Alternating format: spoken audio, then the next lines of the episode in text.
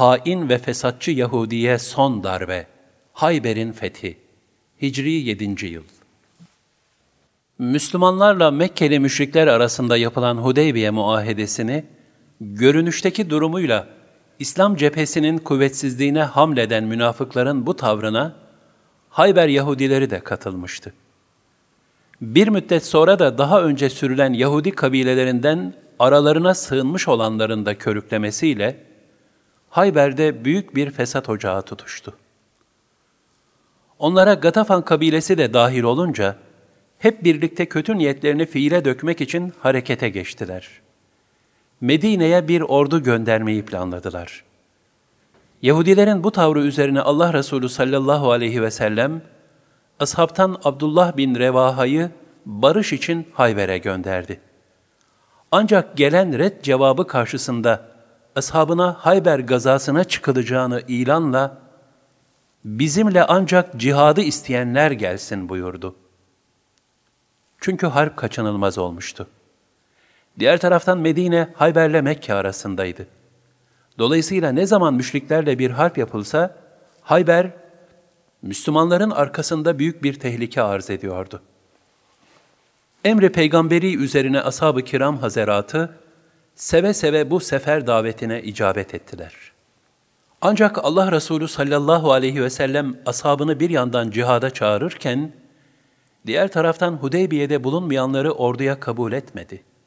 Çünkü daha önceki harplerde aralarında ganimet maksadıyla sızan münafıkların en zor anlarda yaptıkları ihanetler, iman ordusu için çok yıpratıcı olmuştu. Şimdi de aynı kimseler, zengin Yahudilerin gözleri kamaştıran servetlerinden pay alabilmek düşüncesiyle harbe iştirak etmek istiyorlardı. Bunun için Hudeybiye'de bulunanların dışındakilerden sadır olan harbe iştirak talebi geri çevrildi. Zaten Cenab-ı Hakk'ın emri de bu meyandaydı. Kullen tettebi'ûne Ey Resulüm onlara de ki siz asla bizim peşimize düşmeyeceksiniz. El-Fetih 15 Allah Resulü sallallahu aleyhi ve sellem ordusuyla hareket ettiğinde her harpte olduğu gibi mübarek dilleri şu duayı terennüm ediyordu. Ya Rabbi, sen göklerin ve altındakilerin, yerlerin ve taşıdıklarının, şeytanların ve sapıttıklarının, rüzgarların ve savurduklarının Rabbisin. Allah'ım, biz senden bu beldenin ve ahalisinin iyiliğini istiyoruz. Şerlerinden de sana sığınıyoruz. Resulullah sallallahu aleyhi ve sellem, ordu karargahını Gatafan ve Hayber arasında bulunan Raci'de kurdu. Böylece iki müttefikin birbirlerine yardım için birleşmelerini engellemiş oldu. Nitekim Hayber Yahudilerinin yardım istemesi üzerine harekete geçen Gatafanlılar, önlerinin kesilmiş olduğunu görünce korkarak geri döndüler.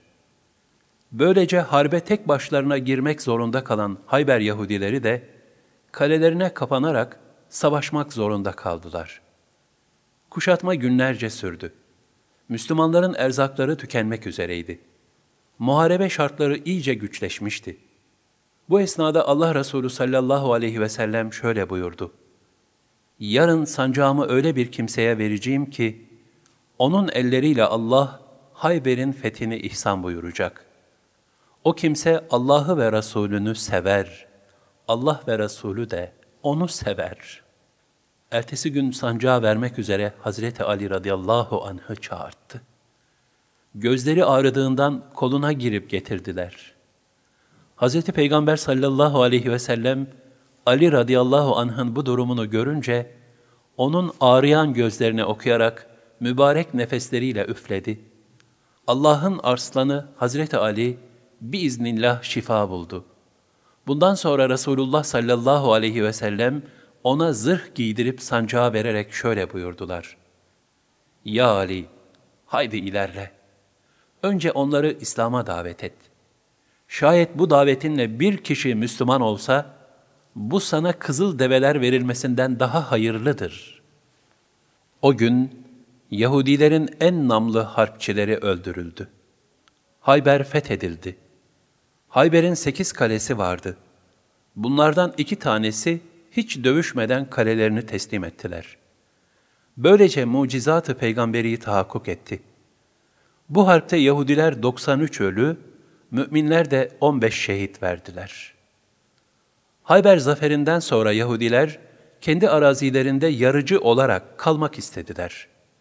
Bunun için Allah Resulü sallallahu aleyhi ve sellem bütün Yahudileri sürgün etmedi. Bu mümbit toprakları işleyip yıllık kazançlarının yarısını vermek üzere Yahudileri yarıcı olarak kabul etti. Öyle ki bu Yahudiler Hazreti Ömer devrine kadar bu hal üzere yerlerinde kaldılar. Hayber fethinin tamamlandığı sırada Habeşistan'ın 16 kişilik hicret kafilesi Hz. Cafer'in başkanlığında Medine'ye dönmüşlerdi. Resulullah sallallahu aleyhi ve sellemin Hayber'e gittiğini öğrenince yollarına devam edip Allah Resulü sallallahu aleyhi ve selleme kavuştular. Resulullah sallallahu aleyhi ve sellem Hz. Cafer'e önce yaratılış ve ahlak itibarıyla bana ne kadar benziyorsun buyurdular. Sonra Hazreti Cafer'in alnından öptüler ve Hayber'in fethiyle mi, Cafer'in gelişiyle mi sevineyim bilemiyorum buyurdular. Cafer radıyallahu an bu iltifattan heyecanlandı. Vecde geldi. Masum bir çocuk gibi sevincinden oynamaya başladı ve kendinden geçti. Allah Resulü sallallahu aleyhi ve sellem Cafer radıyallahu anh'ı bu halden men etmediler. Bu vecd hali bazı tarikatlerde sünnet-i takririye olarak kabul görmüş ve vecd haline bir gerekçe teşkil etmiştir. Mevlevilikteki zikirde vecd haline geldikten sonra başlayan sema hareketi de bu hadiseden mülhemdir.